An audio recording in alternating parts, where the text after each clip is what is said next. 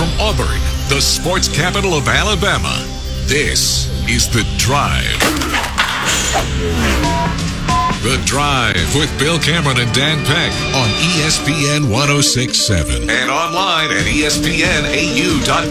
To be a part of The Drive, call 334 321 1390, toll free at 888 382 7502, or email The Drive at ESPNAU.com. Hello, everybody. Welcome in to the Monday edition of The Drive. Hope everybody had a good weekend.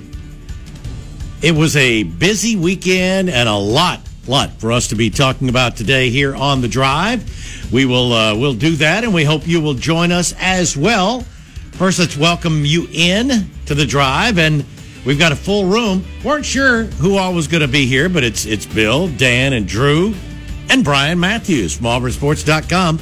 Brian, how you doing, man? I'm doing great. Big week of sports, uh, end of last week and this weekend, so I think we got a lot to talk about. Oh yeah, yeah. Dan, you doing all right? I'm doing all right. It's great to uh, be here. I missed missed last Monday's show with uh, with with Brian, but yeah, no shortage of stuff to talk about with what happened this weekend. And of course, at uh, 5:30, we're going to talk uh, with Justin Kirby about a big weekend. Oh, a huge Auburn weekend for Auburn baseball. Uh, for the second straight week, Auburn knocking off a top five team. This time, winning on Saturday and Sunday. So we'll we'll talk about that. We'll give you you know our thoughts and. Uh, uh, comments about that and many other things here on the Monday drive. Sort of an overcast here uh, Monday. Uh, nice, nice day though. A little breeze. I'm telling you, we we ran the gamut. I'll I'll, I'll sort of run the our typical little weather. Mentioned the weather here at the beginning. Went from chilly Friday night. It was uh, now I know the temperatures were in the 60s, but we're at the ballpark, and I was uh, I was attired pretty much as I am right now. Yeah. I had shorts and flip flops. My wife, very fortunately, brought a light blanket. That's. It was, I mean, it Yeah. was cool. I wasn't because the wind, the wind was blowing steadily throughout the game. So uh, yeah, it was chilly Friday night. Saturday, beautiful, late eight o'clock start. The Eagle flight was fabulous. Now, uh, did you video it, Brian? I was not there Saturday. I was in my. I was gonna, I was gonna say that's right. You had the you had the graduation. I didn't see you when I came in. Now we had we had uh, grand babysitting duties, but that was right after Kennedy went to sleep, and I was able to make a food run, stop by the ballpark, Nice. and video the eagle. Now I didn't realize I was doing it in slow mo, so I mean I've got a cool slow mo Yeah. of the eagle, Independence flying right at me. That's cool. It felt like, but uh, but yeah, the weather was gorgeous. And then yesterday, it was it was hot. Yeah, it was. It was hot. Can you? I, I got a little sun. Yes. I got some serious sun yesterday. So it went from cool, but what a great weekend of baseball it was. Auburn run ruling LSU. How about run ruling the number one team in the country yesterday to win the series. That is the first series LSU has lost. First conference series LSU has lost this year. Yep, and the two runs they scored Sunday were the uh, least they've scored all season. Right. The 11 runs I think it was total they scored uh, in the series. in the series. Was, the yeah, because I mean, they they only scored three on, on opening night. I mean, I think Chase Allsup really got things started well. He went out and Yeah. really competed. Auburn hung in there. They just, hey, uh, Paul Skenes Really good. is the real Yeah. deal. Uh, How fast do you think he makes it to the majors? Like uh, he'll be I think what, he in June. could. Is it June? He could. He July? could be there. He could be there in September. Yeah, I agree. Depends. I mean, I think it depends on what on kind the of- team yeah, the and franchise, and what they're looking for. I mean, if you're looking for somebody sort of come up like a Spencer Strider Mm-hmm. and pitch out of the bullpen uh, in September, Oh, man. I think I think that's where he could really help But somebody. I think if you're if you're in the, the midst of a long term rebuild, oh, then there's no hurry. Then you, you don't could- rush them, right? You, could save have that extra your- year or yeah, whatever you it could- is. You could keep him in the system for a year and a half longer, maybe by by, by, by slow playing it. But Could you really do that for a year and a half with somebody? probably not a year and a half. I mean, yeah, I don't know think that you do it a year and a half with a guy that's going to be a three-time All-American. Yeah, I, I would think that in, in the case of Paul Skenes, within a year of the draft would be the latest you'd expect him to come up, which would be, you know, he spends the rest of this season and most, you know, the first couple months of next season in. Assuming he stays healthy and everything, he looks ready right now. You're Yeah. right. I mean, he, a team, if a contender got a hold of him, which probably won't happen based on the draft order, but the if, you know, if a contender got a hold of Paul Skenes, maybe, uh, maybe he'd be up even sooner than that. To me, he's as as major league ready as any starting pitcher I've seen come through, play some part that, that I can recall off the top of my head. I He, he's considered. I mean, I think it was ESPN or MLB.com uh, that was saying he's he's the most uh, you know the most complete college pitching prospect since Stephen Strasburg, Right. year and a half, you know, Yeah. 15, 15 years ago. So And, and, you know, I always thought Strasburg was a guy who, you know, was having to throw really, really hard to, you know what I'm saying? Well, he does, High but- effort guy, but uh, not not Skenes. Well, Strasburg wasn't didn't appear to be that that high an effort guy when he was at San Diego State. I think some some of his some of his physical problems have led to that. But no, you're right. Skenes's it's it's a uh, very fluid, pretty solid motion. You can see the power in his legs. I mean, he's got those, you know, major league calves. I'm telling you. I mean, and and he he just he flips it up there 97, 98 with no problem. And, and, you know, he didn't necessarily beat Auburn with his fastball. No. he, had his uh, secondary pitches working incredibly well, and you know, you- you're sitting on a 99 fastball, and he, he drops a. I guess he has a slider and a and a breaking ball. I don't know Oh yeah, exactly what he has. I mean, because it was about 86, Yeah. 87. I mean- and you're and guys are guys are so way out in front. Yeah. yeah. So anyway, but then uh, then Auburn wins eight six on uh, on Saturday in a game that lasted almost until midnight, Hmm. And then put the game away. Uh, run ruling LSU in eight yesterday 12-2 so yeah we'd love your thoughts on that big weekend for softball as Yes. well as they they uh, wrap up the three seed in the SEC tournament, and then uh, uh, a lot of transfer portal news. Auburn.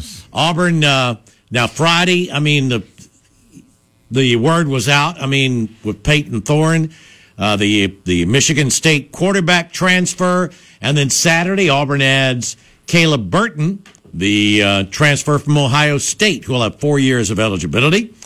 Uh, let's see, basketball wise, uh, Allen Flanigan today making it uh, official what we had thought that he is uh, a graduate transfer, and we'll see where he winds up. And then Auburn just waiting. Let's see. Also, you had the news yesterday Matthew Cleveland picking Miami, the uh, former Florida State wing. which I think was pretty much expected. I don't think Auburn's that disappointed. I know he's a great player, but I think they really like Tyron Lawrence and his fit. Now, the thing the you got to wait with Tyron Lawrence is Right. what you have to with Johni Broome. Is they're Right. both at the uh, uh, the G League elite camp. They are, they are. But uh, I, you know, I think both are going to come back to college. I think there's a good chance, and I think Auburn is probably the team to beat for Tyron. We'll see. Yeah, that that's that's the only thing. You just hope he isn't too good at the Yeah. elite camp. All right, so those are some of the things we'll be talking about here today. Bill, Dan, Brian, Drew at the controls. Hour number one of the drive brought to you by our friends at Kia of Auburn on South College and KiaofAuburn.com. Kia of Auburn, where you're always number one. And they're also the sponsor of our hotline. We already have a call, call holding on that hotline. The number to get you through is 334 321 1390. You can also text the show 334-564-1840 on the Drive text box presented by our friends at Southeastern Industrial Contractors. Let's get to the Kia of Auburn hotline, and Wes is up first. Hey, Wes. Hey, I have a question about Alabama with the fact that they've hit the trifecta here within the last few months uh, with the uh, baseball coach uh, gambling, um, player giving a guy a gun that kills somebody, and then uh, the assistant uh, athletic director for um, uh, spousal abuse or what, d- domestic, Domestic, violence. mhm. Yeah, yeah. How are they not under um, some kind of lack of institutional control, or why isn't that even being brought up? And maybe it has. I'm just not aware of it. No, because most of these aren't NCAA Right. issues. These are just, yeah, these are. They're in, they are institutional issues, and they're there's something that no question has been an embarrassment or a black eye at the least. Yeah. But it's uh, really nothing that the NCAA has any say so or control over. Well, what what I think the concern would be if if something occurred that was under the NCAA's purview more directly, the fact that all these things have happened too would not uh, would not reflect well on Alabama if they faced an institutional control Oh, no, you're right. allegation in a sport for something like recruiting or something more directly related to competition. Because yeah, this is more. I mean, these these incidents have involved the law in in a way that you know while the NCAA can get involved in in criminal situations, and I, I suspect the NCAA will be keeping a close eye on the Brad Bohannon stuff, uh, as will. A variety of state law enforcement agencies and and uh, Oh, yes. gaming commissions. Yeah, like- that is something the NCAA can, you know, can get involved with if they find, you know, if, um, it's, it's going to be really interesting to see what, you know, what really was going on. Yeah, and it's, that that could be a career ender. That's Oh, I think it's really right now. It's hard to imagine that Yeah. it's Oh, not. it could be a career ender, and it could be something that makes life difficult for the athletic director who hired Yeah. Brad Bohannon, depending on how deep the scandal goes within Mm-hmm. uh, the Alabama program. Yeah, I mean, it, it comes across as though, oh, well, we fired the coach, so nothing to see here. Everything's okay. Like, I think if- that's. if I think was- Al- Alabama would love for that to be the case, but it, I don't know if. And, and we'll see how much it actually contains. You know how, how much they can contain outside of the Alabama program. But I, I feel like we're scratching the surface of the Brad Bohannon thing, and and we will get more information as these investigations continue. Oh no, absolutely. I mean, I, I totally agree, and that's the reason why. And I mean, I don't know that. Obviously, you guys know way more about this. It just seems like to me, my first thought was lack of institutional control.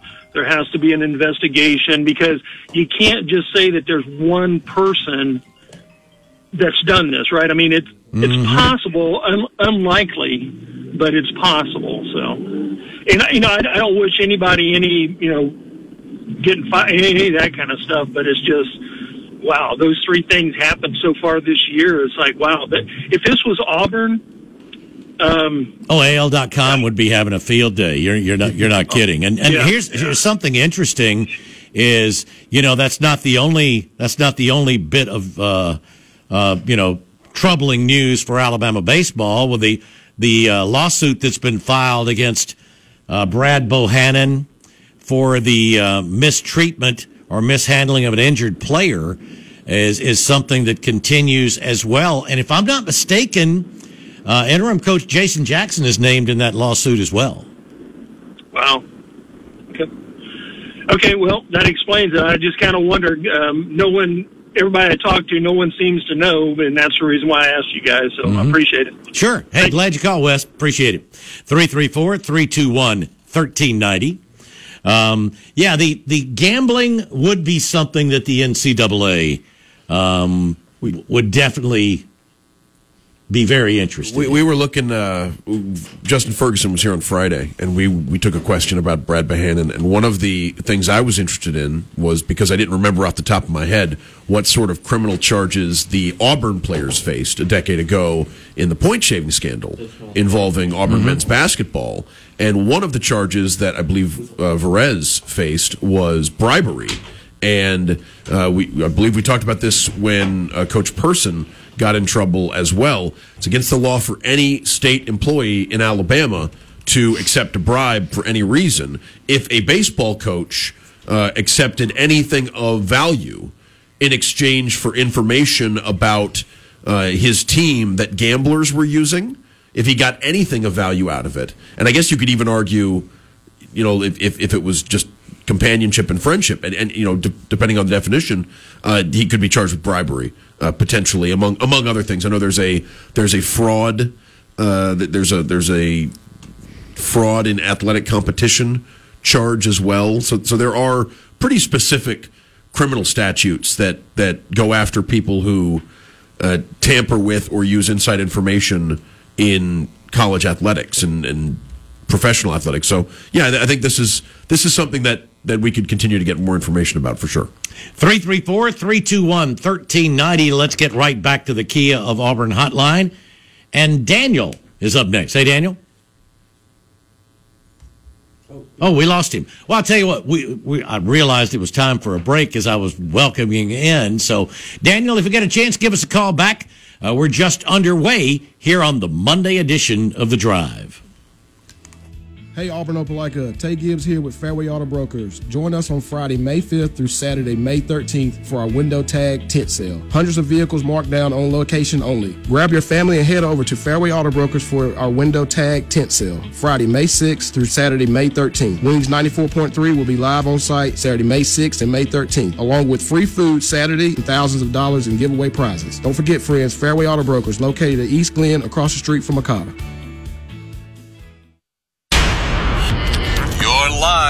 On The Drive. The Drive with Bill Cameron and Dan Peck on ESPN 1067 and online at ESPNAU.com. To be a part of The Drive, call 334 321 1390. Toll free at 888 382 7502 or email us at The Drive at ESPNAU.com. Welcome back into the drive here on this Monday afternoon. Bill, Dan, Brian Matthews here in the studio. And, uh, Brian, I mean, so love to get your thoughts on the additions to Auburn football, starting with, uh, with Payton Thorne. Let's see. Had Auburn added McLeod the last time we had you on? I, don't even know if. I can't remember. Um, been- So, I mean, let's just talk about all three. yeah, talk about all three of them. Well, I think I I think they're up to 15 now, if I'm not mistaken. Uh, transfers in. I think Payton Thorne by far is the most important of those 15. Uh, I think he changes a whole lot on this team. Um, yes, he's going to have to come in and compete for the job with Robbie Ashford and the other guys, sure. Um, but I think myself and most people that follow Auburn closely feel like he's a favorite now to win that starting job. And you know, he brings a guy that um, has two years of starting experience. You know, he's played teams like Ohio State and Michigan, Penn State, home and away. He's gone on the road and played at Washington and Miami. So this guy has a ton of big game experience, Power Five. Um, he was voted two years in a row a captain by his teammates. Uh, he's the son of a coach. So you're talking about a guy who's got a lot of leadership, right? Which Yeah. is something I think this offense and that quarterback room can really use too. And then he's got a ton of experience running the RPO offense. That's what Hugh Freeze. That's what Philip Montgomery wants to run, or ver- their version of that. Um, uh, Justin Ferguson um, pointed on tw- Twitter earlier today and had a report that um, his success when Michigan State rushed for over 150 yards was just It's 12 and 1. yeah, uh, just amazing. And if you look at Auburn coming out of the spring, that was their strength on offense. Uh, Jarquez, Damari, and those guys running the ball, getting downhill, being physical. So he's a perfect fit in this offense. And I even think, even though he didn't come through spring, I think he shows up this summer ahead of those guys just because he has that experience in that type of offense they run. Yeah, and I believe he's uh, going to be in town within the next week. Yeah. Uh, I saw somewhere that he was supposed to be in, I guess, Saturday and um, and and working out or something, uh, starting working out with the receivers. Yeah, and, and they'll they'll do that all summer. So he will he will get the whole months of you know the end of May, June, and July to work with those receivers one on one on his own, and then they'll start captains practices. I think in July. I'm not sure the exact date of that. Yeah, I'm not sure. When the whole team will be out there together uh, working on different things. So uh, he's going to get a lot of time doing that, and then you got a full month of of, of uh, fall drills starting in August. So uh, that's plenty of time to adopt what they need and to uh, you know win that job outright. We'll see. And, and take sort of the uh, control and take uh, the leadership role in that offense. Yeah, so you are of the opinion. I mean, and and I'm I'm not surprised. I am too. Right. That uh, Payton Thorne, I, I've got him at the top of my Yeah. tentative depth chart right now. Although I, I have read and heard some some Auburn fans who are just adamant that it's Robbie Ashford's job and Payton Thorne's got to come in and and prove that he's better. Well, I'm sure he does have Yeah. to prove that he's Sure better. he does. And, and there's a person that we both respect their opinions. I'm not going to, you know, put that out there. He can speak for himself, but uh, who covers the team who, who, you know, doesn't think this is a, you know, a, uh, uh, an easy competition. Thinks that you know Robbie could give him a, a run for his money, but I'm of the opinion that uh, Payton is a strong favorite to win it. So we'll, we'll see. You know, th- those are opinions, right? You know, we'll, they're, they're going to compete, Sure. And, and we'll find out. Um, Caleb Burton, Ohio State. I think he's got three or four years. Real, Thorne, real, yeah. real quick on, on Payton Thorne though, because I I wanted to say that I've noticed similarities in, and there are different you know situations are different, and but but when I when I heard that he was a highly effective quarterback when the run game was working, it reminded me a little bit of Jarrett Stidham, who if you remember that 2017 season, Right. you know when when Kerryon Johnson was effective, Jarrett Stidham was at his absolute best. And in the season after Kerryon Johnson and some key offensive linemen Yeah. left, Jarrett Stidham wasn't nearly as effective in 2018. Jarrett Stidham started 27 games in two years at Auburn. Peyton Thorne started 25 in two years at Michigan State. Uh, their numbers are not all that dissimilar if you look at Stidham's Auburn career and Thorne's Michigan State career. And if you told me that Jarrett Stidham follow, you know, if, imagine if Jarrett Stidham after the 2018 season had decided he wanted to play one more year of college football, like he would have been a, a huge get for whatever team could have landed him at quarterback with that kind of experience. Yeah. Auburn, Auburn would seemingly, it seems like Auburn's getting something like that in Payton Thorne Yeah. with you know with, with uh, a, a team around him that that could maybe bring out the best in him. And if he chooses, he could play at Auburn for two years. Right. Which is another huge plus for him, you know? It gives Auburn a chance to continue to recruit and, and to get some young guys who are going to be ready to step up and compete once he's gone, whether it's, uh, you know, after this year or next. You see the Stidham thing though too, because Yeah, oh, yeah, I think remember that's a you- great comparison. You remember in 2018, like when when Auburn was struggling to run the football. Yep. That was when Jarrett Stidham had his worst games in an Auburn uniform. Even that Clemson game in 17. I mean, th- those those were games where Yeah. you know when you Didn't have a chance. Yeah, when you when you shut down, and and that's also because when a team can't run the football, this is important for Michigan State too. When a team can't run the football, it's also evidence of bigger offensive line problems Right. in general. And yes, there occasionally are teams that are excellent pass protection teams that can't run the ball, but often it's because the offensive line in general is lacking. 334 321 1390. Let's get back to the Kia of Auburn hotline. And John is up next. Hey, John.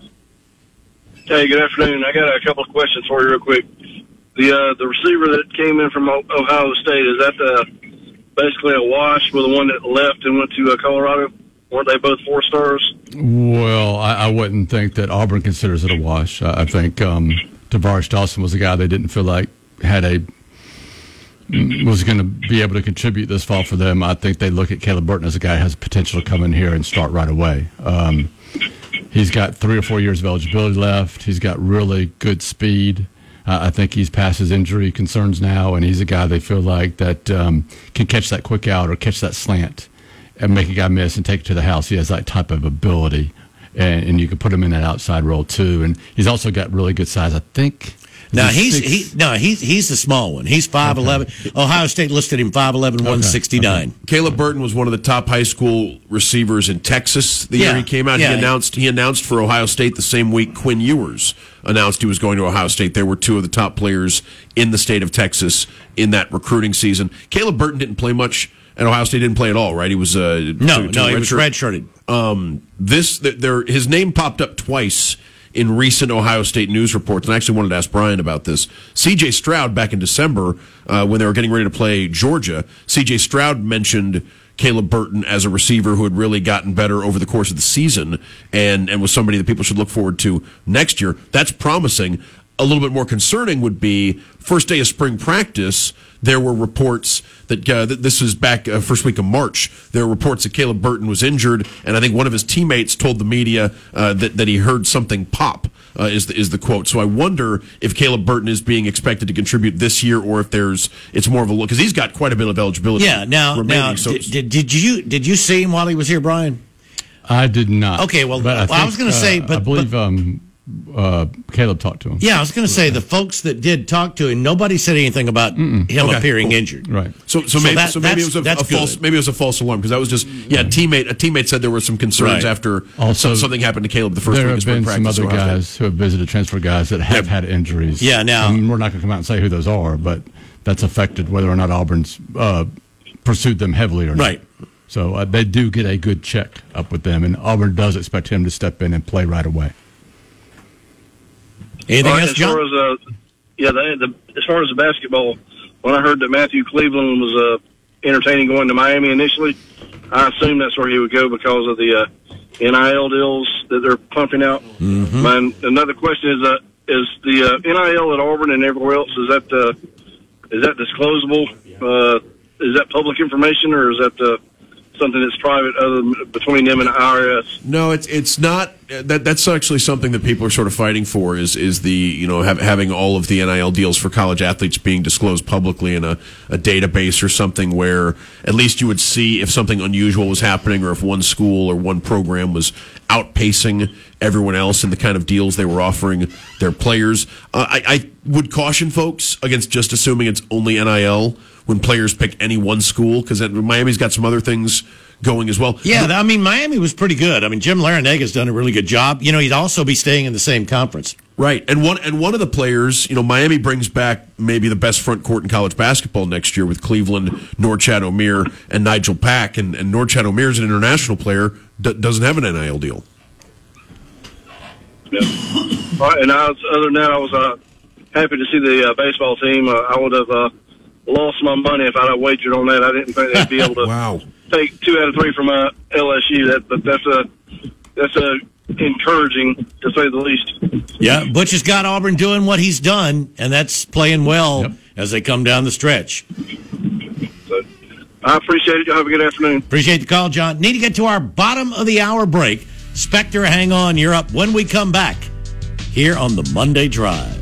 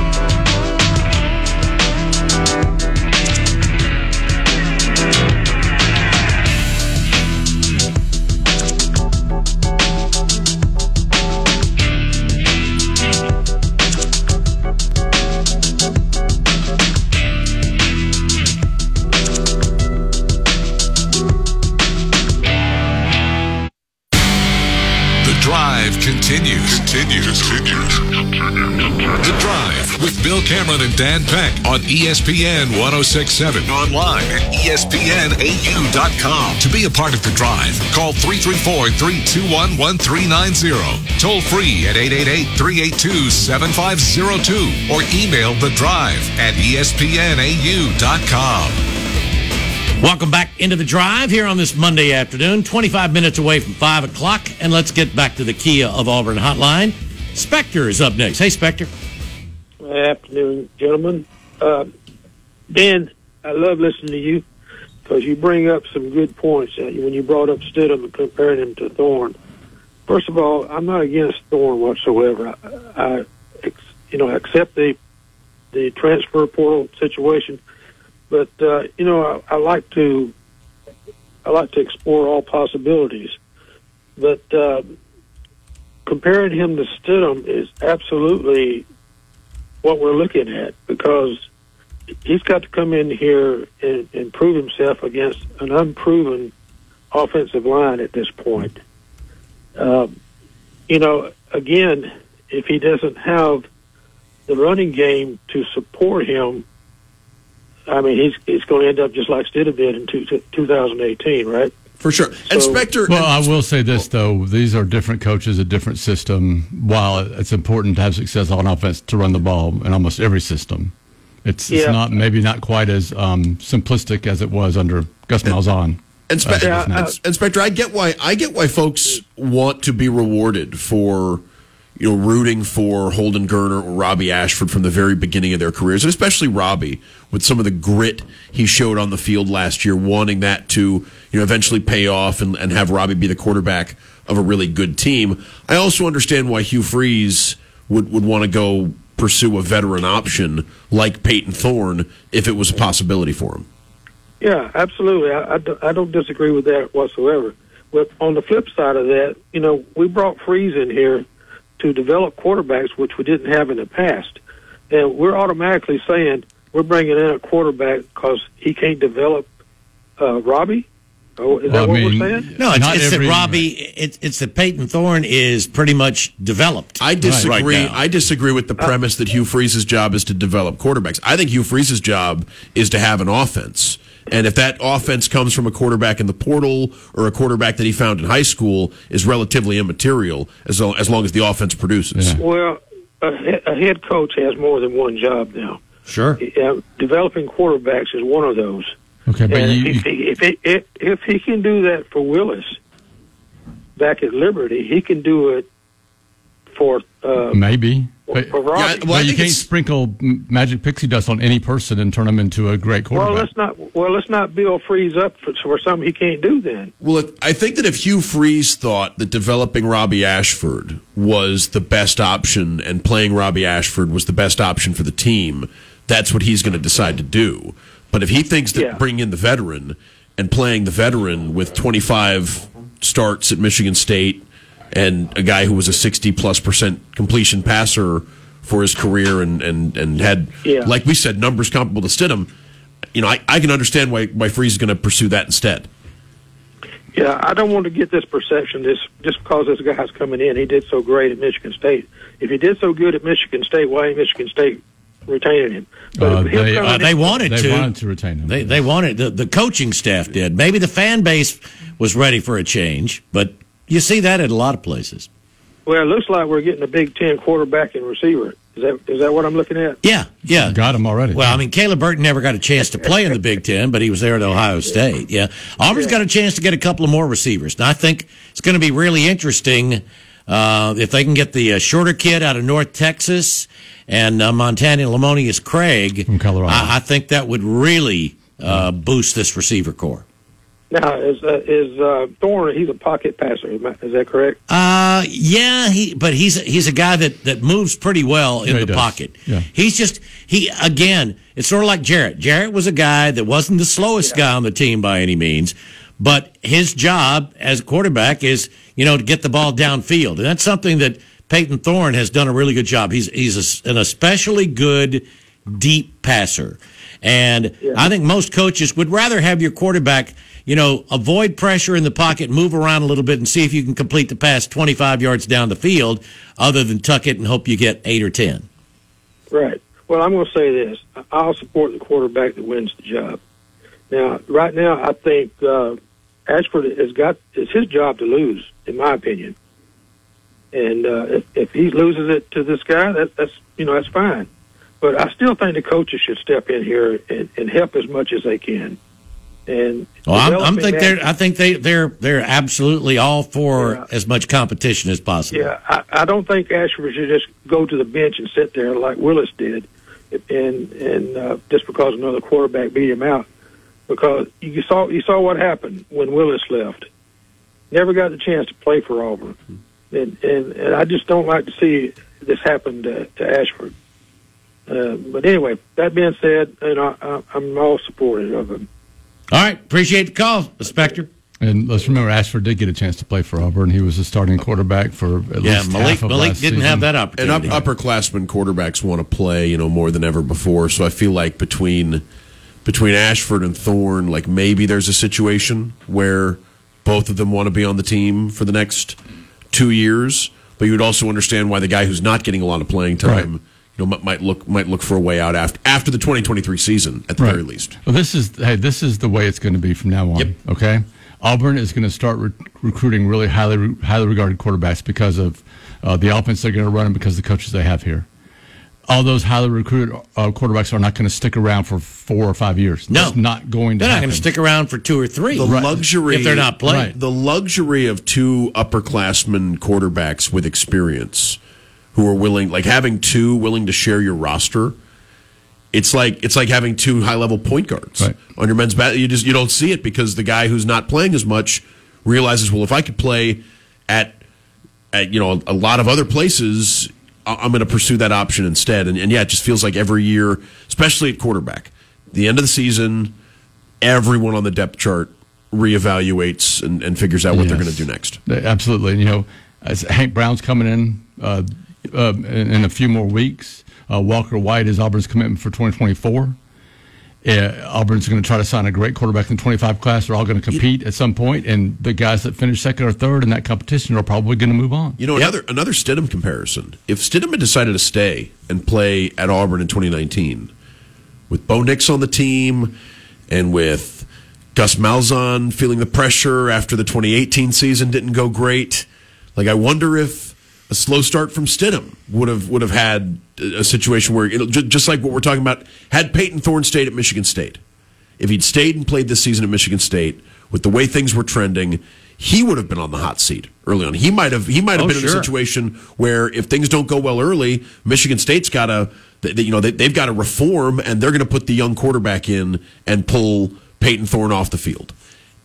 It, it could have happened to Jarrett Stidham if he'd stayed for another season at Auburn with Bo Nix there lurking in, in 2019. Instead, Jarrett Stidham decided to uh, to move on to the next phase of his career. Payton Thorne moving on to the next phase of his career with uh, with, with Auburn. And that that stat about the run game, Brian. There's reason to believe this team's going to be able to run the football. Yes, there are. Real, real good reasons. They, they did a great job upgrading the offensive line. That's one of the first things they did. Three of those transfers were working the first team at the end of spring. Mm-hmm. Uh, they may bring in another guy or, or maybe another junior college guy. I mean, that, that, that was the one of the biggest issues they had, and I think they addressed that really, really well. I'm not saying it's the best offensive line in, in the SEC now, but it's not the worst anymore, which I, I think it probably was or was going to be. It was certainly going to be if they hadn't made made those changes for sure. Yeah, sure. not to get all 2003 or anything, but like the pretty good stable of running backs too. Yeah. I mean you look And you added Brian Battie to the to the guys you already had, Yeah. and, And bringing DeMar- in another one too. De- Demar Alston may have been the most improved player in the spring. If you had to pick, if you had to pick five, he'd be one of them for sure. 334 321 1390. And Terry is up next on the Kia of Auburn hotline. Hey, Terry. Hey, good afternoon, Bill, Dan, Brian. Got a question for Brian. What do you think will make him be the next um, shoe to drop? One of those receivers, Brian, possibly? Would that be soon, you think? I think so. Yes, I think um, that I- would probably be the next thing we Uh, hear. i- if if what uh, Jyaire Shorter told folks when he left that he had been thinking about going to Mississippi State but didn't think he'd make that trip and could do something pretty quickly, uh, he's an exciting guy too. Now he's had some injuries, but man, when he has been healthy, he has. You talk about a deep threat. He's a guy that uh, was he, he was in the top five or six nationally in touchdowns last year. He had 11 touchdown pass, uh, 11 touchdown receptions on 23 catches. Averaged over 27 yards a catch, and he's 6'2", 218. So, I mean, Wow. that's an exciting deep threat there. And then Montana Lemonious Craig's another 6'2 receiver that I, I think a lot of folks have been feeling Auburn's in good shape on for a while. So I I think either one of those two guys may be may be maybe not next, but they're gonna they should be making a decision pretty soon. I think the other guy you mentioned uh, another offensive lineman, and uh, that would be I'm blanking on his name Well, again. Markel Bell, Muskrat? Uh, Yeah, Markel Muskrat. Bell from um, junior college is also a guy that they're Yeah, well, looking Jared at. uh, bringing in. well, Muskrat though visited Arkansas, his home state school, over the weekend. So I think it's going to be Auburn or Arkansas for him, and that, the- that's probably going to be pretty soon. One of the Tulsa writers uh, speculated when Muskrat went into the portal that he wants to play tackle.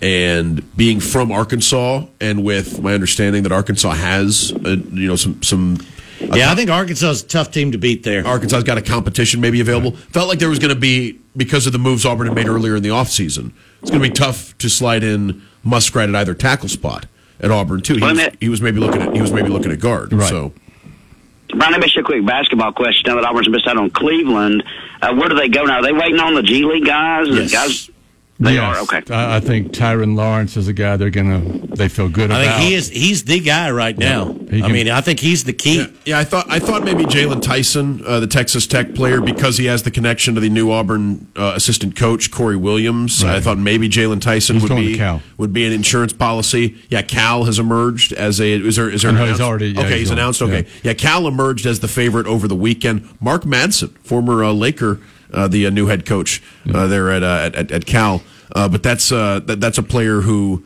Folks had thought maybe there'd be a connection, but no, he's he's made his announcement. He's going he's going to the Pac-12. Yeah, Mitchell Holmes, who's a high school player who really had a, a, a very good um, AAU? AAU uh, run here of late, is a guy that they're also looking at. That can play four or five and uh, be a developmental guy in, in some respects, which is kind. Of, they, they need somebody there that, that doesn't feel like they have to come in and start right away, but can get back up minutes and grow into a, a good player. So that, that might be the perfect pick there. Appreciate it, guys. Appreciate the call, Terry. We need to get to our final break of hour number one. James, hang on.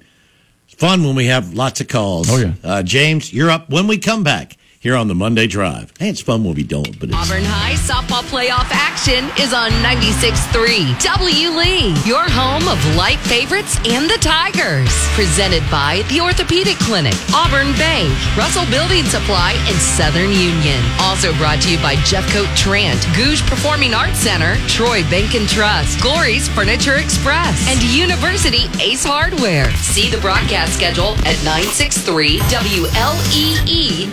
963WLEE.com. An Auburn Network station. Time to churn up some more yardage on the drive. The Drive with Bill Cameron and Dan Peck on ESPN 1067 and online at ESPNAU.com. To be a part of the drive, call 334 321 1390. Toll free at 888 382 7502 or email the drive at ESPNAU.com.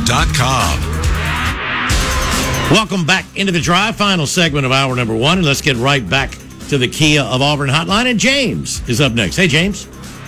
Hey guys. Yeah, what's going on?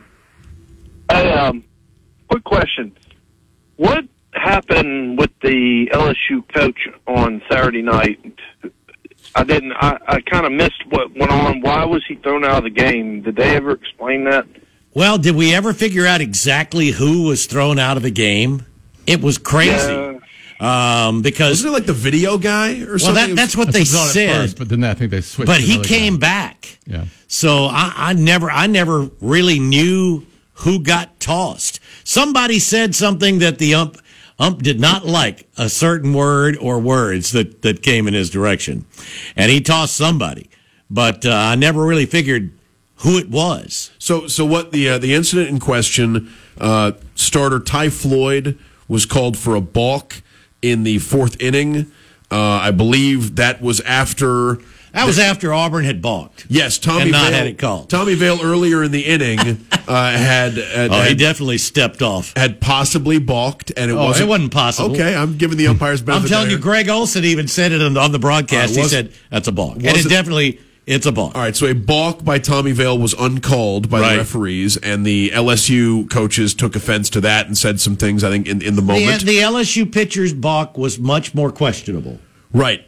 And so the, I guess it was the third base coach and recruiting coordinator Josh Jordan. Oh, that's right. It must be because the first base coach went over to third after that. So Josh Jordan was, uh, I, I, yeah, and, and I guess there was confusion as to who was actually ejected between Jordan and LSU director of player development Jamie Tutko. All the guys in the dugout were like, "Who me?" Right there, and there was confusion as to which one was was actually ejected, and then I guess Butch took offense because the guy that they thought had been ejected was still in the dugout, and and he, he complained about Yeah, that Butch- later. Butch was uh, was was was pretty excited. all, there for all started while. all started with a couple of balks. Okay. Cool. I, I, I kind of missed what started it, but uh, Yeah, that's what I it was. It know. was uh, the the the the LSU the LSU bench uh, didn't didn't think that uh, that should have been called, especially on the heels of uh, no balk being And it- called on what appeared to be an obvious and one. it, it threw off the LSU pitcher. Didn't it? I mean, he, he went out. He, he he promptly had his worst couple of of at bats uh, as as soon as that sort of thing calmed down. I mean, after a, a decent start to the game. yeah. Hey, uh, Dan, I'm sorry I got disconnected Friday. I was going to talk to you more about the Bama stuff going on uh, up at Tuscaloosa, but uh, I, I I'll just end it with this. Uh, couldn't happen to a nicer bunch of people. So I'll see you guys later. Appreciate the call, James. 334 321 1390. Uh, Yeah, I mean, it, it was an entertaining. It was entertaining baseball series, but yeah, that's that's pretty much what happened. Uh, I, yeah, I hadn't thought about that. Was what inning was that? was, that just the, third? Was that the fourth? I think. okay, it? I was going to say I thought it was a little later than that. Um, but yeah, Auburn, Auburn got the bats going shortly after that. You're right, and then uh, Yeah, bottom of the fourth was when Ty Floyd was uh, was called for the balk, and uh, a couple of LSU coaches came out to argue it, and in the there, there was an ejection, and then afterwards, It was it was go time for Auburn, right? yeah, Oh, yeah. Af- afterwards, uh, let me see if I can find. Uh, Auburn drew four walks and uh, scored three runs, took a three-two lead, and later the pitcher. Man, you went. Man, there were some pitchers making trips. There were there were a lot of pitchers used Saturday the, night. The pitcher later admitted to the coaching staff uh, that the strange situation affected his performance. So yeah, it was a. Uh, I mean, you, have seen that before, Bill. Wild, sure. Wild thing suddenly stops the game. A tough call, something like that. And you know, you'll see a pitcher get upset because uh, a pitch is called wrong, or or they they do call a balk, or they don't. Uh, you know, you make a pick off and, and they, they don't call the guy out. I mean, lots of You different even, things. you even point out a long inning by the offense, right? Oh, yeah. You throw, you throw the pitcher back Right. out there. I mean, that, that can throw off his rhythm. Yep. Uh, well, well, Auburn took advantage, uh, and and then yeah, they won that one eight six. Hung on there to, to that was the three inning save for for Will Cannon, and then yesterday just blowing out Yeah. uh, LSU. L- you talk about walks, yeah. LSU, the LSU first two pitchers LSU threw out there yesterday could not get the ball over the plate. Six walks in the first inning. Yeah. And two singles. Uh, is that. I think yeah, six, six, runs. runs. on I think it was two hits. Yeah, Yeah. the first inning. Six walks. It was amazing. I think the first thing to talk about is Butch Thompson's decision to move both Tommy Vail and uh, Christian Herberholz uh, back a day so Mm-hmm. they would not be um, slated to pitch against um, uh, Paul uh, Skenes. Skenes, right? And uh, it worked out well. I mean, they got great pitching from Chase Allsup, right? And, and Yeah. LSU just scored three runs. Uh, But- that at the time I thought was uh, that had tied the lowest number of runs Yeah. LSU had scored all year until Auburn, you know, beat that on Sunday. But Skenes was special, and it was the right move because Auburn outpitched LSU on both Saturday and Sunday, and then they uh, hit them, especially after the fourth inning on Mm-hmm. Saturday. It was just uh, really complete domination from from there on. Now, what Auburn needs to do is not, uh, and, and we'll talk to Justin Kirby about this in a, in a little over a half an hour. Uh, they, they need to not just be um, celebrating that Yeah, too much yeah. and make sure they take care of business in the last two weeks. That's right. Uh, they've got Samford this week, and then uh, it's Ole Miss, then Missouri. Yes, and they got one other non-conference game sandwiched Um, right. in there. Uh, Tuesday night's uh, game against Samford will be at the Hoover Met, where they also play the SEC tournament, which is a great place to Mm-hmm. you know get there, and get some experience for guys who haven't been there before. Yeah, so uh, they're playing two teams that are one six and uh, Yeah. six and eighteen, the other one seven and seventeen. The final two weeks, so they should win those, but you can't take anything for Right. granted. And Auburn uh, has the second worst record of the SEC on the road. Right. Auburn's five and ten on the road, so you can't just automatically assume they're going to win that. And you look at some of the upsets that we've seen. So uh, it was big, and and they're definitely on track right now, but they need to uh, continue so that they can uh, you know put themselves in in good shape for the postseason. All right, we're halfway done here on the Monday Drive. Love to hear from you in hour number two.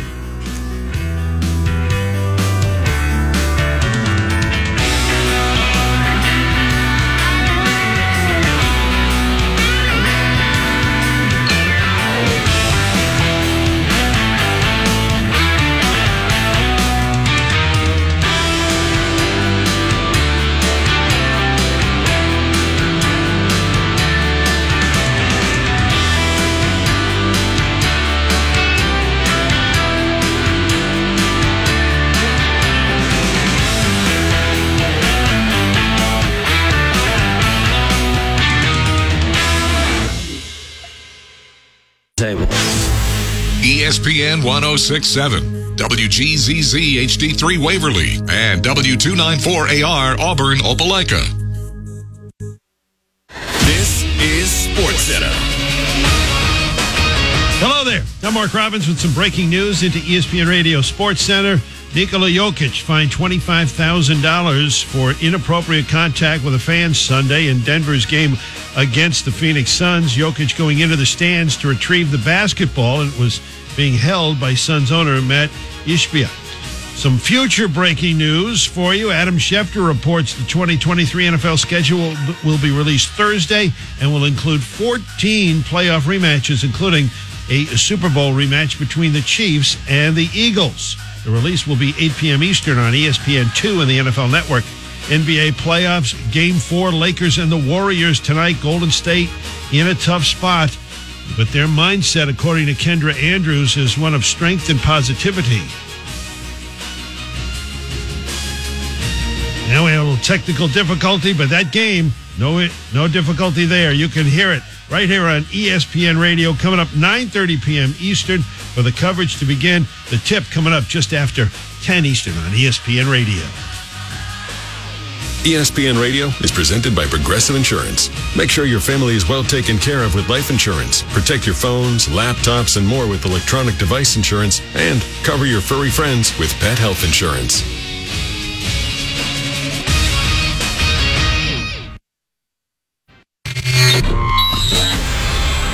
Live from Auburn, the sports capital of Alabama, this is The Drive.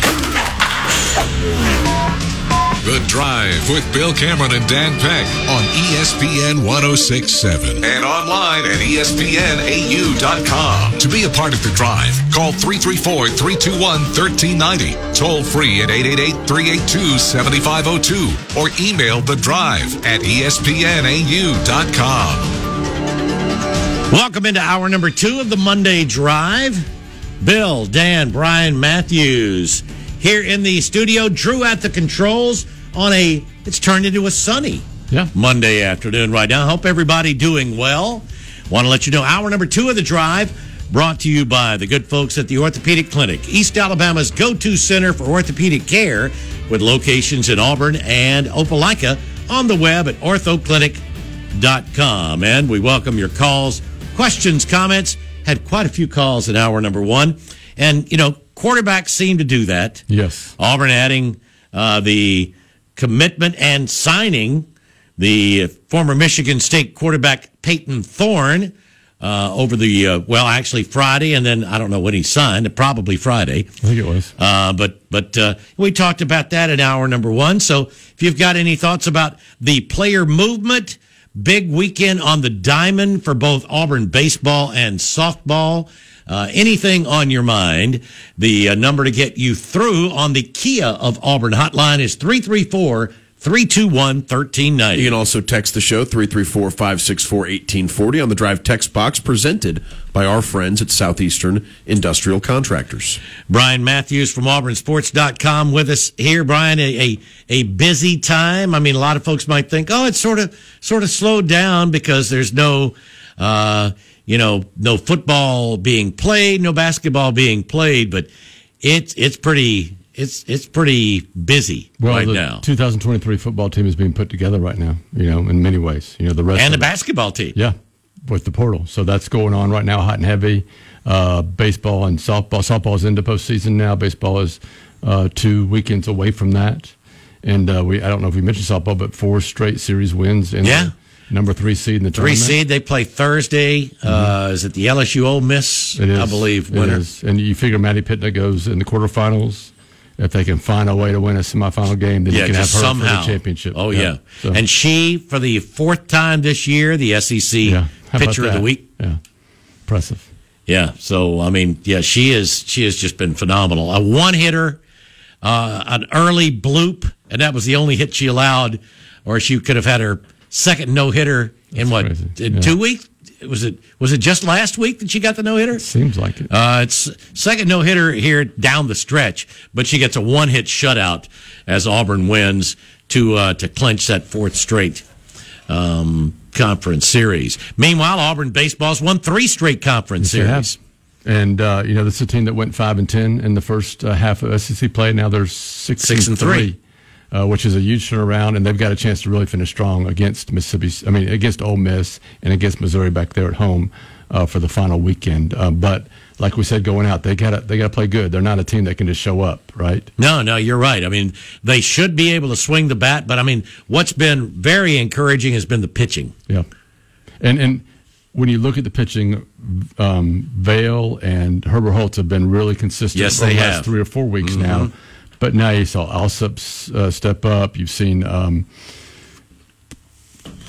who was the lefty that finished the game? Uh, Connor Copeland or no? Um, Tanner Bauman. Tanner Bauman. Yeah, Tanner's been good, and then um, the freshman lefty that came in and finished up um, uh, Sunday's game. Uh, Drew Nelson. Drew Nelson. Thank you very much. Gosh, I gotta get that right. another Nelson. Yeah, that's right. He was excellent. He retired nine straight uh, Yeah. batters to, to end that game, which To was, get a to get a save. That's Yeah. right. Uh, Chase Isbell's been better. Um, so they've got some guys really stepping up in the And Will. Cannon. Yep, Will Cannon's been fairly consistent, Yep. right? Uh, I know Butch has called him his most competitive um, guy uh, on He the got the, mound. he got the save Saturday night. He did. Um, so that's that's been big for this team. And what you want is these guys to just take that oh, an, another week and another week and show some consistency there, and then they can really start um, feeling much better about their chances of winning these series. Yeah, what seemed so, I mean, unlikely just, you know, a month ago is it didn't seem like anybody could throw a strike. Or they were, or they were afraid to throw a strike. When they threw it, it was right down the middle. And now, you know, the the uh, the walks per nine, the walks per nine inning have dropped unbelievably. They really. It was LSU that was issuing all the free passes over the weekend. It really was. And, you know, you take a look at Chase Isbell and Chase Allsup, two guys with Oh, they got really great stuff. but have really struggled with their control. Um, they did a little tweak to, I think it was Allsup's um, grip on his slider, which which helped him out a lot.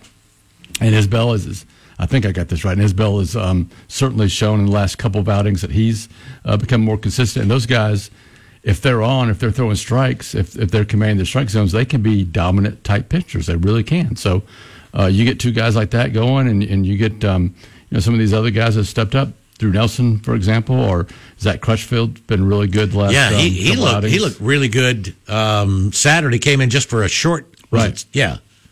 Well, or maybe it was Friday. It But was when Friday. he comes in there, he looks intense. Like Oh, yeah. going after after hitters. I mean, you just got to love that from a freshman. His presence on the mound. So, Mm-hmm. Um, yeah, I, I, if those guys can do that another week and another week, you got to feel really good about Auburn's chances to continue playing. Uh, no question about it. Uh, speaking of uh, baseball, don't forget Tiger Takes coming up this afternoon at 5.30 as we'll talk to uh, Justin Kirby, get his thoughts on the Tigers as they uh, they get ready to take on Samford here midweek before they head to Oxford. Now, the last two last two weeks, uh, it's uh, uh, they're Thursday, Friday, Saturday this week as well, aren't they? Yes, I, I know weeks. next week is Yep. because the the last weekend of the regular season always is Thursday, Friday, Saturday to give everybody uh, as much time as possible before the conference tournament. 334 321 1390. That's the Kia of Auburn hotline. We'd love to hear from you. Had some uh, good conversation in the first hour talking about the transfer portal. We were uh, one one of the guys we didn't get to, Brian, that uh, that Auburn also added in the last week or so is uh, at another very important position, and that's there on the outside at the edge. Yeah, Jalen McLeod uh, from Cincinnati. I mean, I'm sorry, from um, uh, Appala- Appalachian State. Uh, had, I think, 12 and a half tackles and nine sacks over the last uh, couple of years there. Uh, he's a guy that, um, you know, I think will step right in and be part of that rotation, maybe even a starter, Mhm. depending on what type Well, of for, offense su- they're for facing. sure, uh, a guy in, in passing situations. Yes, absolutely. And, and Auburn really needed that. You know, they've got a really exciting um, young freshman there in Keldric Faulk, who's a Mm-hmm. big physical dude, right? But you don't want to rely on a true freshman in the SEC playing a premier position like Oh, that. Oh, it's great if he could step Yeah. up and do it, but you'd love to have some other options. Need some rotational guys there. They brought in Elijah McAllister from Vanderbilt. You know, I see him as a as a guy, a dependable guy who can set the edge and do some different things, but maybe not an explosive uh, pass rusher. But I think Jalen is does have that explosive pass rushing ability, and uh, was a really great addition. I think Auburn's excited about him. He's only about 6'1", 230, 235, but has a nice little burst around the edge. Do you get the sense that this is a defense that wants to use two of these type of edge jack outside linebacker types at the same time? if they had wa- two really good explosive ones, I think they would more so. And you know, maybe uh, this gives Keldric a chance to play more too. We'll see. I, I don't know how, exactly how it's going to work. I, I haven't seen this defense really in person yet, so 'Cause I'm excited to I see. mean, just can do. thinking about the internal options they have now with with McLeod, you've got Elijah McAllister, Mm-hmm. the Vanderbilt transfer. You've got Keldric Faulk. You've got McLeod. Brenton- Brenton Williams You've got also. Brenton Williams, the, Yep. the, the true freshman. Um, I guess Cam Riley, if they wanted to, you know, use someone who's not currently playing the position, you know, I Cam think Riley they would worked be him at least one day there in the spring. right. And then uh, if they, I mean, that's that's five potentially for. That's a lot for one spot. But if you're talking about, you know, having having two of them together, Hey, Auburn would love to add another. Yes, and, they and would. they've been after and they and they've been after the kid from James Madison. Isaac Yep. Ukwu. Yep. He came in for a visit um, last. I think it was last week. I believe he was at Ole Miss this past weekend. Yeah, so that's that's going to be an interesting one. He's another guy that's a little bit undersized, but is very quick and Man, some- every, everybody's after him. yeah, because he, he's had he's had an outstanding career at James Madison. If Auburn was to get him, I would just be I I would be like, wow. I mean, Well, I, let, us all right. Let's let's uh, do best case scenario. I mean, Auburn's got Auburn still has some spots. They've got five to seven scholarships Right. available Right. right now. How you know how would they like to finish if they just like all right? They get to say, "I want this guy." Uh, I mean, let, us keep it realistic. It needs to be somebody that Auburn's been involved with, and Right. and uh, and and that we've you know well, I think they'd be thrilled to get Mont- Montana Lim- Lemonious Craig from Uh-huh. Colorado, the receiver, have at least one more receiver. Um, and they take a second one too if the right one is available, and uh, we'll see if it's shorter or you know one of these other guys is a possibility. Mm-hmm. Um, Jyaire Shorter was in this past weekend. I think they'd love to get um, you know Oku for sure as another pass rusher, another edge guy, um, and they'd love to get an interior offensive lineman. Yeah, and that uh, Muskrat is Yep. one we've talked about. You mentioned Markel Bell, who's a junior college guy that would have three years, I think. Six nine, three forty five. He's more of a tackle, and he's more of a guy that okay, you would have him. Maybe he comes in and competes right away, or maybe he's a guy that a year from now is a big time starter. You know? Right. But at least you've got him for two or three years at least. What about uh, there? There had been some talk of uh, perhaps another linebacker or um, a spot in the secondary. Yeah, Larry Nixon from North Texas, I think, was a guy that uh, Auburn has at least offered or talked to. Um, Don Chapman from North Carolina, he's a safety. I think Auburn has has spoken with. Uh, I think those are possibilities. I know Auburn's got a bunch of safeties on the team, but I'm not sure they necessarily all fit into exactly the way Ron Roberts and those guys want to run that defense. So they might be looking for some help there. And what I mean, what you'd love to do is you'd love to have them in here this week, if possible, because classes, the uh, summer session starts next week. Yep, that's right. And uh, I know the high school, the rest of the high school signees will be in here. I think on the thirtieth, uh, here at the end of the month. And um, you know, these transfers should be coming in here. Uh, the guys they've signed, three guys they've signed, probably within the next week or so. Mm-hmm. 334 321 1390. Love for you to join in here on the um, Monday drive. What are your thoughts on the off on the on the additions? Mostly offense. I mean, talking about the quarterback Payton Thorne and his and the receiver Caleb Burton from Ohio State. had somebody ask me, and, then they wanted me to pass this along to, uh, to to you, Brian. Do you get the sense that if if Auburn if Auburn doesn't lose a quarterback between now and the start of the season, Mm-hmm. are they done? Between uh, you know, are they done adding to the quarterback room? Oh yeah, this is it. Yeah, Uh, and there's there's no real nowhere that somebody can transfer right now unless they're a graduate transfer. That's what T.J. Finley was able to do. Well, there could be somebody that's been out there in the in the portal. I mean, you No, know, I mean, I'm talking about somebody at Auburn now. Right? Oh, yeah. if, if Holden or Robbie wanted to leave, they would just leave the team and wait to enter the portal unless after they the end of the season. unless they drop down a level or go junior college. Right, right, right, right. I mean, so they can still do that, That's true. but- That's true. And I guess they could transfer somewhere else just without immediate eligibility. Right, They could they'd have to else. sit out if they transferred to D one. They knew where they wanted to go. So I mean, I, I wouldn't dismiss the possibility of it, but it does seem unlikely. That, you know, what's what's to gain? Sure. You know, I, I think maybe for Holden, I guess the possibility of being able to get on the field somewhere would be would be, be something if, if he wanted to do it. But I guess my question was more: there are people still holding torches for quarterbacks that could potentially go into the portal and pick Auburn. You, you you're under the impression now that Auburn's got Payton Thorne, this thing's pretty much Yeah, and and the kid from um, uh, Coastal um, McCall. McCall. Yeah, he's not going to graduate uh, this summer. So from what we've been told, so that's not a possibility anymore. 334 321 1390. We'll get to our first break of hour number two. Don't forget, Tiger takes at the bottom of the hour, but the phone lines are open until then. So come on in and join us here on the Monday Drive. Now, more of The Drive. The Drive with Bill Cameron and Dan Peck on ESPN 1067 and online at ESPNAU.com. To be a part of The Drive, call 334 321 1390. Toll free at 888 382 7502 or email The Drive at ESPNAU.com. Welcome back into the drive here on this Monday afternoon. Bill, Dan, Brian Matthews from AuburnSports.com. Brian, talk a little bit about what all's going on there at Auburn Sports. I mean, we've we've mentioned some of the things, but I mean, it's a busy time, keeping everybody busy. It is, um, and you know, after this portal stuff dies down here at the end of this month, it's going to pick back back up high school football recruiting with official Oh, yeah. visits, and that's going to be really big for Auburn.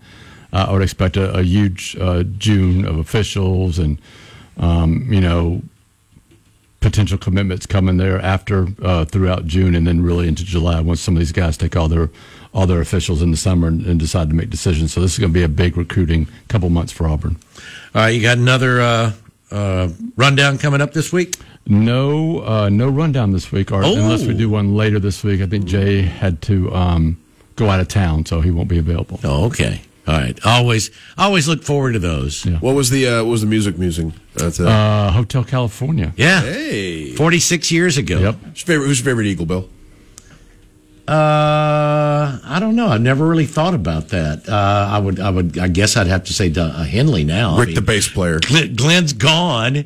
You know, I mean, they uh, You can they, pick Glenn- they can pick- cut they cut Felder and Yeah. Leadon, so it's You like, oh, Joe, Joe's cool. Joe's about Yeah. to cool. Joe would be. I think Joe would be a lot more fun to hang Yeah, out with. definitely. Yeah, I think you could pick Glenn if you wanted to, and there wouldn't be. No, but I, I like Brian. I like Joe. I like I like Joe. We had somebody on our message board, the bunker, um, mention that he had attended the Eagles concert in Birmingham in 1977 and still has a ticket from it. It was seven dollars. I do not have a I do not have a ticket front. row. We were front row for the Eagles here in was that seventy seven as well, seventy six or seventy? No, no, no, no. It was seventy nine. It was a long run. Uh, I just, I just but can't imagine. front row, and it was five dollars. And I mean, And now five hundred. Yeah. if you're if you're lucky to be able to you know not use binoculars to see them. So wait, wait. Rick, Rick, the bass player, wasn't in the Eagles. Or he was in No. all the other bands. He was in. The, he was Joe Walsh's guitar. He was. I was going to say there's no Rick the bass player. No, Rick, the bass player, was in Buffalo. He's the he's the not, guy. not not in the Eagles. He was Joe Walsh's guy who was all. He's, I guess he's on a lot of the uh, Buffalo Springfield and uh, Crosby, Stills and Nash uh, bass playing. You, he did a lot of the bass on, on those albums too. But no, he's yeah. He, Joe, Joe Walsh would probably be my answer. Yeah.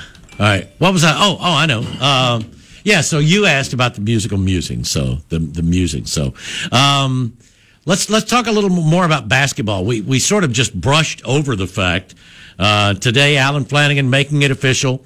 He is uh, after graduating and uh, going through graduation over the weekend. He's entering the portal as a grad transfer.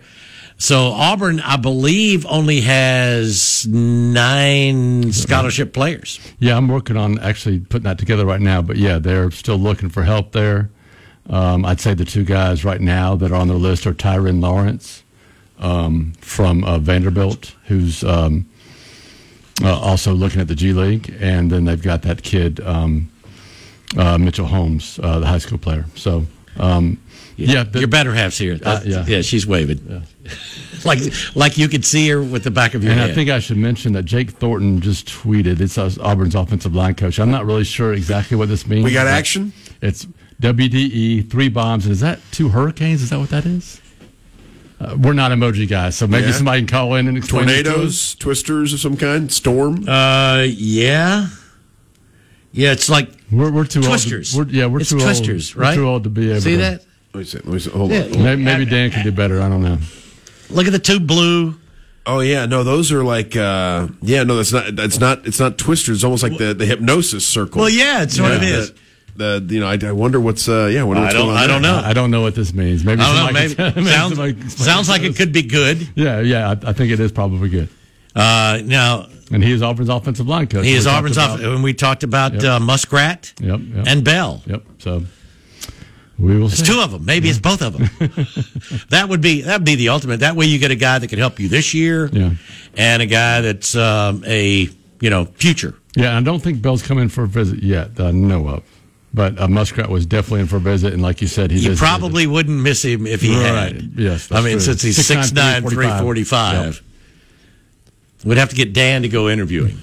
Right. No, the, the the offensive lineman Auburn's been able to uh, to to pursue in this in this offseason is uh, it's it's really impressive because we thought Auburn. Uh, she can steal the one from the lobby. Uh, take the one from the lobby if she wants. Uh, the Yeah. the offensive lineman Auburn has been able to go get. I mean, we, we talked about the need for an offensive line. Uh, you know, for, for an injection of talent to this offensive line when Hugh Freeze came aboard, and I mean he's he's gone out and landed what looked like three new starters, and they may not be done. I mean, they've they found I mean, looking at the Bill Cameron depth chart, they found two new tackles and a center. and brought in Isaiah Miller as well, who's uh, you know who's you know could could possibly help at either spot. So so yeah, I mean it, it's completely transformed the offensive line. And oh, okay, we were talking for in here. Yeah, that that would be fine. Uh, we're we're we're just moving some things around as as we have special guests joining us here in the in, in the studio. But but no, I mean, yeah, the offensive line completely transformed and and possibly another edition or so coming pretty soon. Yep. Keep your eye open. Mentioned uh, that that Muskrat was at Arkansas. I mean, and that's when I, I thought this might be tough. Yeah. Might be tough to get him from Arkansas. Like um, you were talking about, he was a He was a tackle at Tulsa mostly. I think a right tackle. uh huh. Yeah, that's right. He was a right tackle there, and Auburn. I, you know, I, I guess, you know, I guess he could get the opportunity to compete there at, at tackle as well. Although it appeared that Auburn was really recruiting him more uh, to move inside. I could see why this the pitch might be more effective from a school that has a glaring need at tackle right now. I don't know exactly what the situation is at Arkansas. Man, and it would be tough. It just seems like if you grew up in the state of Arkansas and you'd ever thought about playing at Arkansas, and And Sam Pittman and remains. Sam and, uh, Sam Pittman is the head coach. Yeah, Sa- Sam Pittman remains one the talking about a likable offensive line guy. Yeah, yeah, not, well, and I think the crucial part there is offensive line guy. I mean, Sam Right. Pittman is still, even though he's a head coach, not a position coach anymore, still one of the most highly regarded offensive line coaches in the country. I could see why an Arkansas guy would ultimately end up playing for Sam Pittman there And, at and Arkansas. Jaden's about 6'3", 307 ish. So Mhm. he's, he really Built has more a like a guard, guard. guard center type body. Right. So if he's looking at his future pro potential, it's probably better if he's playing interior offensive lineman. So we'll see. 334 321 1390. Back to the Kia of Auburn hotline. We're going. Matt is up next. Hey, Matt.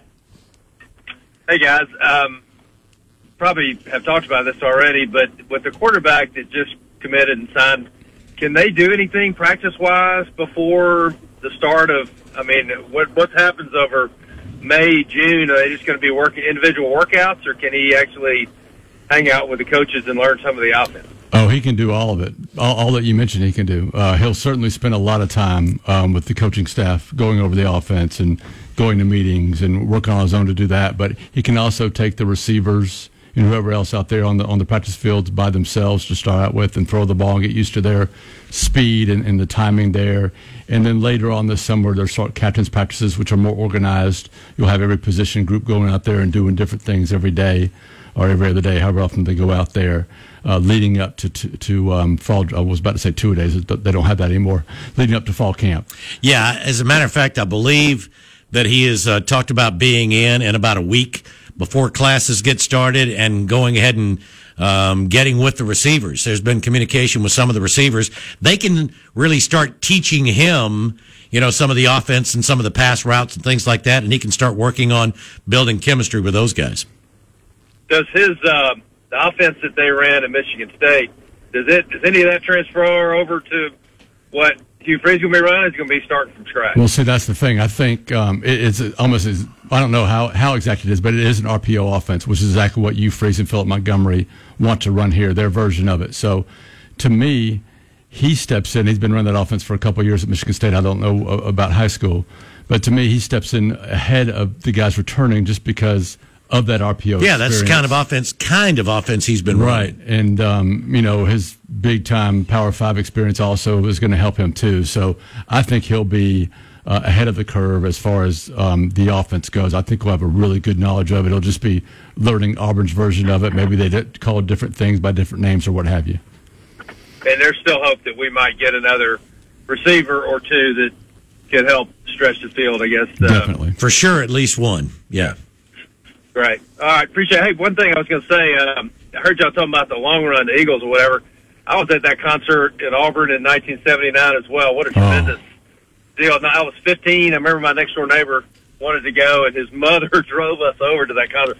I'll never forget it. That's the first sort of big boy concert. I Oh man, it's to. tough to top that. That that was as tight, and then they still are, but they were as good live as anybody. Oh, I mean, they're so precise, and just watching being there. I, I told I Brian, told Don yeah, Henley, too, front, right? Yeah. front, but front row watching at the time. Don Felder and Joe Walsh do the the dueling Oh. right. guitars there at the end of Yeah, Hotel they were, California. uh, was unbelievable. There was, that's exactly my experience. I was not that close, but we were. I mean, we we got tickets like two weeks in advance for almost nothing, and we were about ten rows out, and it was just the most professional show ever. Anyway, appreciate it. Thanks. Appreciate the call, Matt. One of my favorite things about doing the Monday Muses is, is going in through YouTube and finding these old videos of Uh-huh. concert footage. And the Eagles doing Hotel California back in '77, I think it was that I Yeah, found. For, yeah, for the album, one. yeah, because it came out in '76. Oh, It's just amazing. Yeah, to see those guys back then. Oh yeah. 334-321-1390. Now we'll put your calls. Well, we'll we're gonna hold on them for a little while. We'll be making a call because we got Tiger takes coming up on the other side as we uh, spend some time with Auburn outfielder Justin Kirby here on the Monday Drive.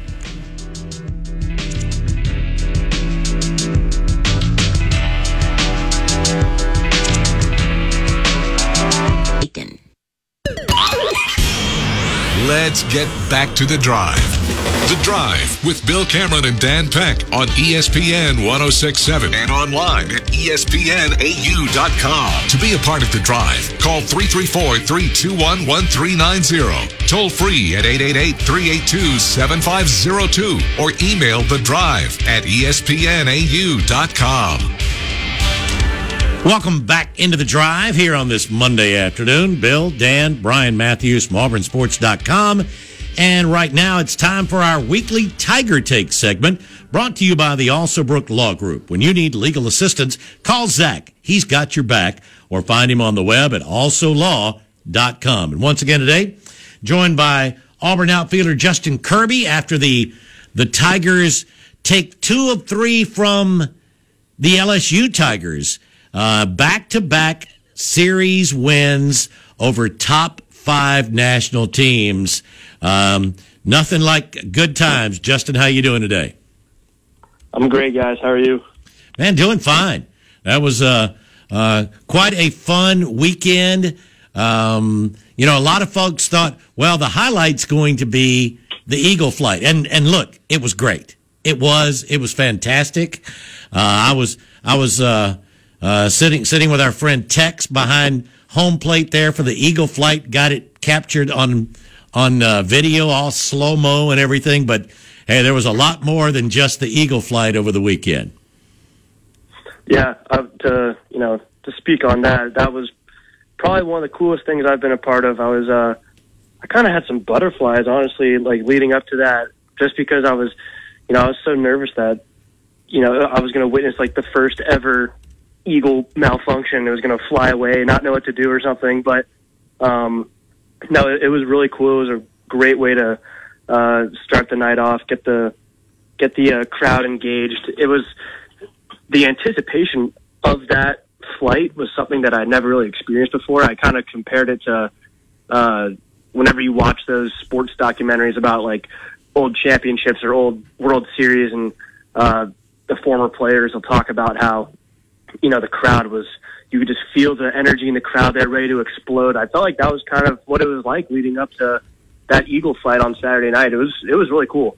It was, and and I'll tell you, what, I was a little surprised because I thought it was just going to come straight, you know, from from the mm-hmm. batter's eye down down to home plate, and it came it came in a little closer and circled there a little closer to the netting than I thought, and that's when I went, oh please no, you know, okay, great, Yeah, and it yeah. made a nice circle and, and, and a good landing, so all was good. Yeah, we uh, yeah we thought that because I didn't really hear much about it. There was a couple guys on the team who had uh, had been out there the night prior to you know like watch the watch the practice runs, but I didn't really know anything uh, leading up to it. From what I had heard, it was supposed to just go, or they were initially just going to have it go straight from the batter's eye, basically straight to home plate. They weren't going to really try to get it to circle around just because they didn't know how it would interact with the uh, with the nets behind home plate. Um, and then like right before um, one of our operations guys, I was talking to him. He's like, "Yeah, they're gonna they're gonna try to get it to you know circle around." And I'm like, "Oh God!" Like I'm gonna I'm gonna watch this thing get stuck in the net like right before the game. And uh, but luckily, uh, the eagle is you know don't ever uh, don't ever underestimate the Eagle because it did its job perfectly and it was it was awesome. I think we need to do it every game, but that's just me. Fa- famously, uh, uh, good good vision on, on, on the Eagles as uh, and able able to avoid the net. Thankfully, uh, you know. Let me let me ask you uh, the when you're when you're facing when you know it's the number one team in the country coming in for a series, team that hadn't lost a series all season long, is is the preparation different? You know, you, you want you want to take it, you know, one game at a time or one series at a time, and, and treat opponents, you know, with with you know all of your opponents with respect. But but is anything about the week different when when you know you're playing a team uh, that that's got that number one uh, next to their name? Um, not necessarily, just because you know we've really we've really preached, especially these past couple weeks, just being ourselves. You know, you're not playing against another team; you're playing against baseball. You're playing your brand of baseball, no matter who's in the other dugout. And you know, we're going to have conviction in you know the way we play, the way we play the game, and uh, the way we kind of look at things is yes, you you respect everyone, but fear no one, um, because on on any given night when we play our when we play our brand of baseball, we could beat anyone. But at the same time, it's we're more than cap- anyone could beat us if you know we don't show up. So it's really just that kind of consistency in the way we approach every single game. Uh, but no, it's it's really not any different um, as far as preparation goes. Just a little bit more uh, anticipation of the of the great opportunity, but nothing really changes. Well, no better proof than what we've seen the last two weekends when you're taking on two of the top teams in the nation and taking them, you know, taking those series and really taking it to them. I mean, um, we, we saw why we saw why Paul Skenes is going to be a very very high draft pick. I mean, he is very impressive. But I was impressed with um, Chase Allsup and the the pitching from Auburn. That I mean, still kept you guys in it and still had a chance. You know, you're you're within striking distance there in that first game against a guy who's going to be the first pitcher taken in the MLB draft. hmm Yeah, and um, yeah, credit to credit to our pitchers. They did a phenomenal job. You know, this entire weekend, honestly, and Mm-hmm. that is that is an incredible lineup that they had to pitch against, and it was it was awesome the way our guys handled their business and just came out and no one. It never really seemed like anyone was trying to to do too much, and uh, yeah, Allsup had the had the tough task of getting matched up with you know the best college pitcher in America, but man, he he held his own and you take away one swing on like the third pitch of the game and it's a zero zero game. He's going toe to toe with with the great Paul Skeen. So um, he did awesome. The rest of the staff did awesome. It was it was just a great team effort.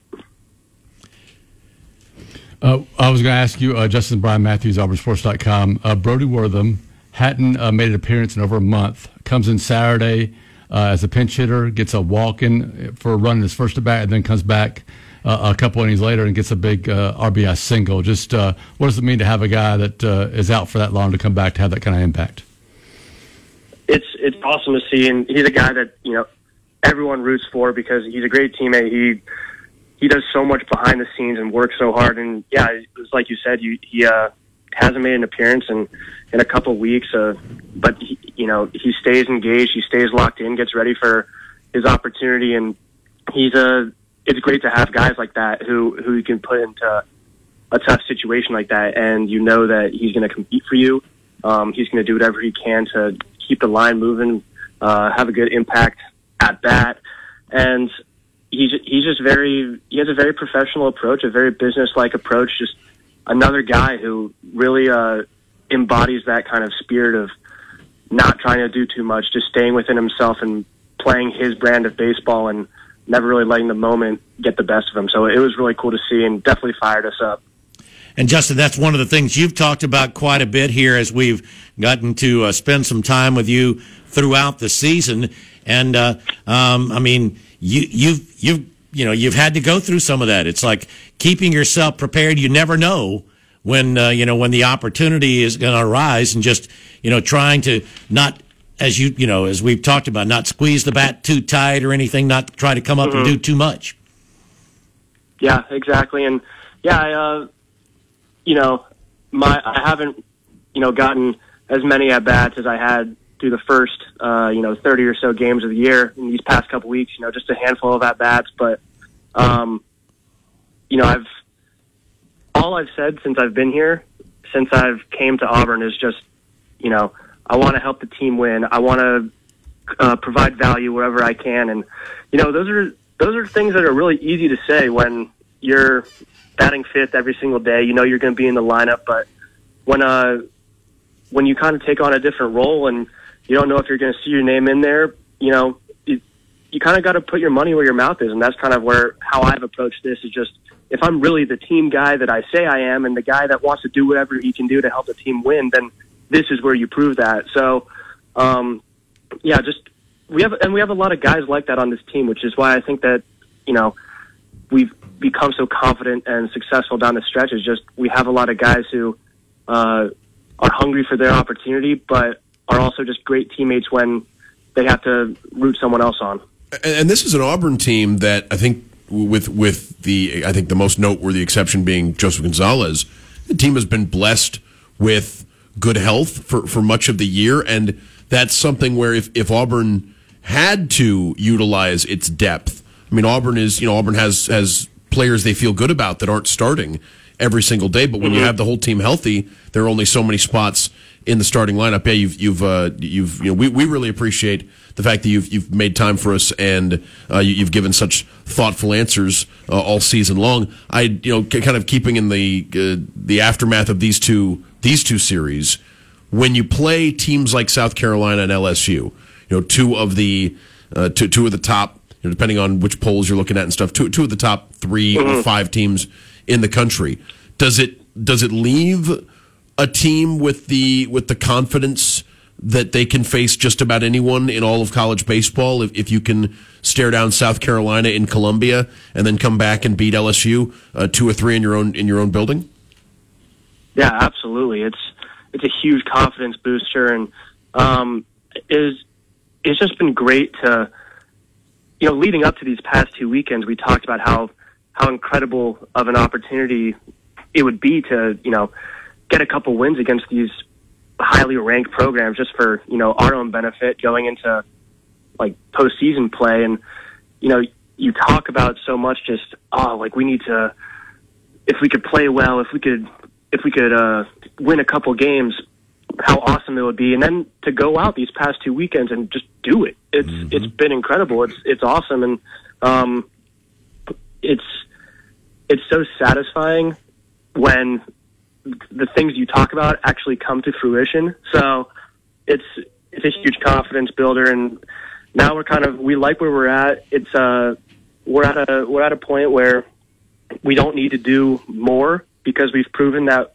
what we're putting out there is good, and just continue to bottle that up and have that same kind of mindset and same kind of team to show up every single day and um, basically see how far that takes us. No question about it. You've got um, one thing to to uh, to watch now, especially for the younger guys, and you guys who've been around a little bit are being counted on to to make sure that they they realize it's not over now. Just because we won two straight series against top five teams, we won three straight series, and you've got a couple of the teams that are down near the bottom you can't let up now. You can't be celebrating too much and enjoying that because you've still got business to take care of and, and opportunities out there for the postseason and possibly playing games after the regular season ends at Plainsman Park.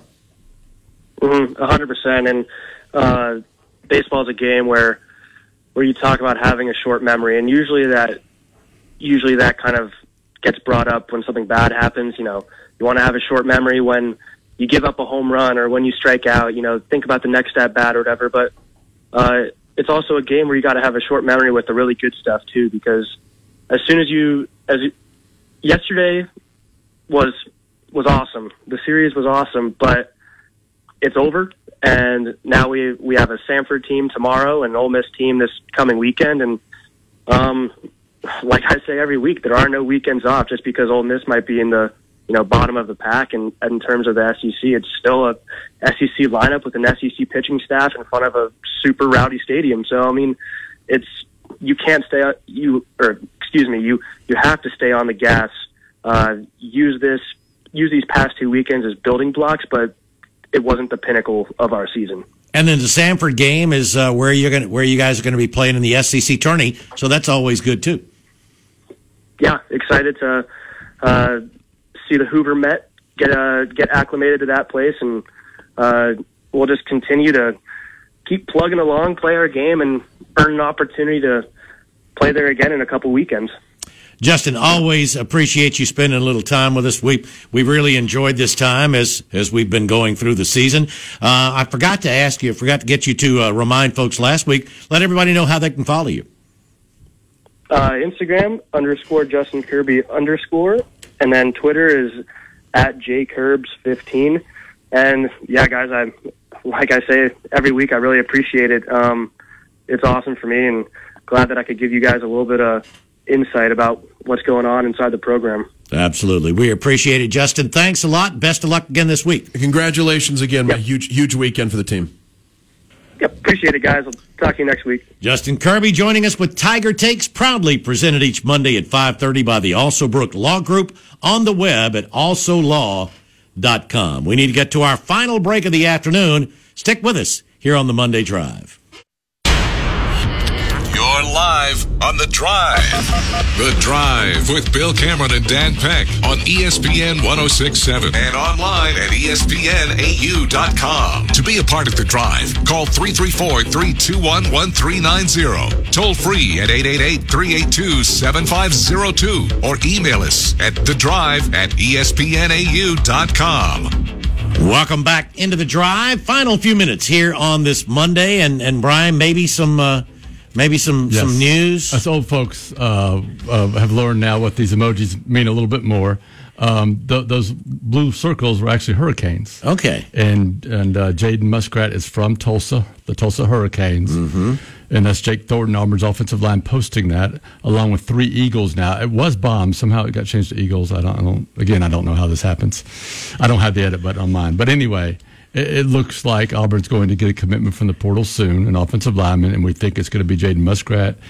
Another uh, Tulsa transfer, of course, they got um, Dylan Wade from Tulsa. Mhm. He was a left tackle, and that's where he played. Uh, well, that's where he worked at Auburn uh, during spring. Uh, Muskrat has played right tackle at Tulsa, but I think Auburn is looking at him more as an interior offensive lineman. He's about 6'3", 307. That's where he was listed last year. So he, he's got that sort of uh, offensive guard slash center body.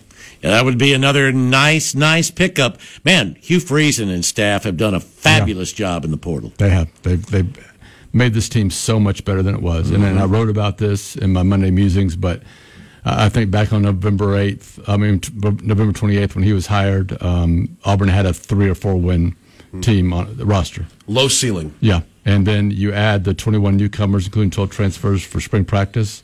And I think that was a team coming out there that could uh, compete to win six or seven games, have a winning record, and go to a bowl game. Now you've And added a quarterback. Yeah. And, and a receiver, and probably going to add another receiver. Now you got another interior offensive lineman and a pass rusher. Uh, I feel like this is a team that can win eight or nine games, and who knows what can happen on a on a special night at Jordan Oh, yeah. Stadium, right? Let's get back to the phone. Tex is up next. Hey, Tex. Hey guys, uh, great to hear Justin Kirby and his his approach to what's been going on. Uh, I understand how difficult what he's been going through is, and uh, for him to handle it that way, that says a lot about him. Very impressed, So- no question.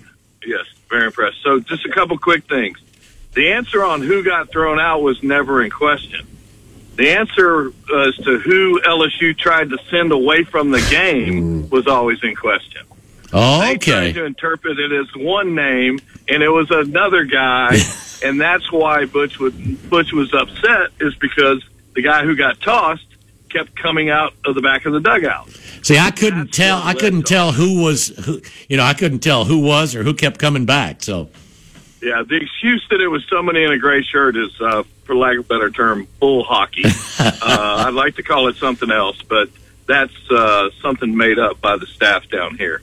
They knew exactly what they were doing, and their inability to be prepared, uh, the analytical genius that he is. Uh, that's why we got a sneaky out by throwing behind a runner at first base because he never planned for uh, his base coaches not to be there. he had no backup plan. That makes so sense. That was Yeah. uh, a, a great play by Nate LaRue. Uh, last but not least, God, to see a bunch of freshman pitchers step up, throw strikes with multiple pitches to go after people. Cannon to make an adjustment and say after the game, I, my curveball wasn't working, so I started changing speeds with my fastball. Quite remarkable, especially the last guy he faced. Uh, Oh, yeah. I think is the most dangerous guy in their lineup. Let's see. I had something else, but uh, by the way, Baton Rouge might be the greatest place in the world to live as an Auburn fan right now. yeah, I bet. They've all disappeared. Oh yeah, enjoy it, man. Enjoy it. Well, it's uh, been a while. Uh, I re- it was really enjoyable baseball. Uh, we Saturday. I don't know if people know how big a win Saturday was Mhm. because in the ninth there was a kind of a teeth grinding moment. Oh, yeah. that happened that kind of got everybody a little bit nervous, and it was like, oh crap.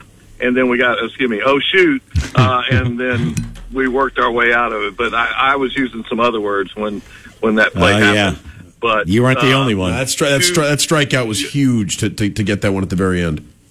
uh, w- without question. And uh, you know, I read earlier uh, some stories that there supposedly was people calling for Butch's job earlier in the year. I can't believe that that would be the case. But uh, you ever notice how his pitching staffs get better as the season goes on? Yep. Amazing. That is not just a Okay, guys. coincidence. Appreciate it, Tex. Uh, Brian, uh, again, busy, busy time. Yeah, could be some more Breaking news, news anytime. Although you know, sometimes it's a day or two Oh, yeah. the coaches tweet something like that, but it could be sometime tonight. We'll see.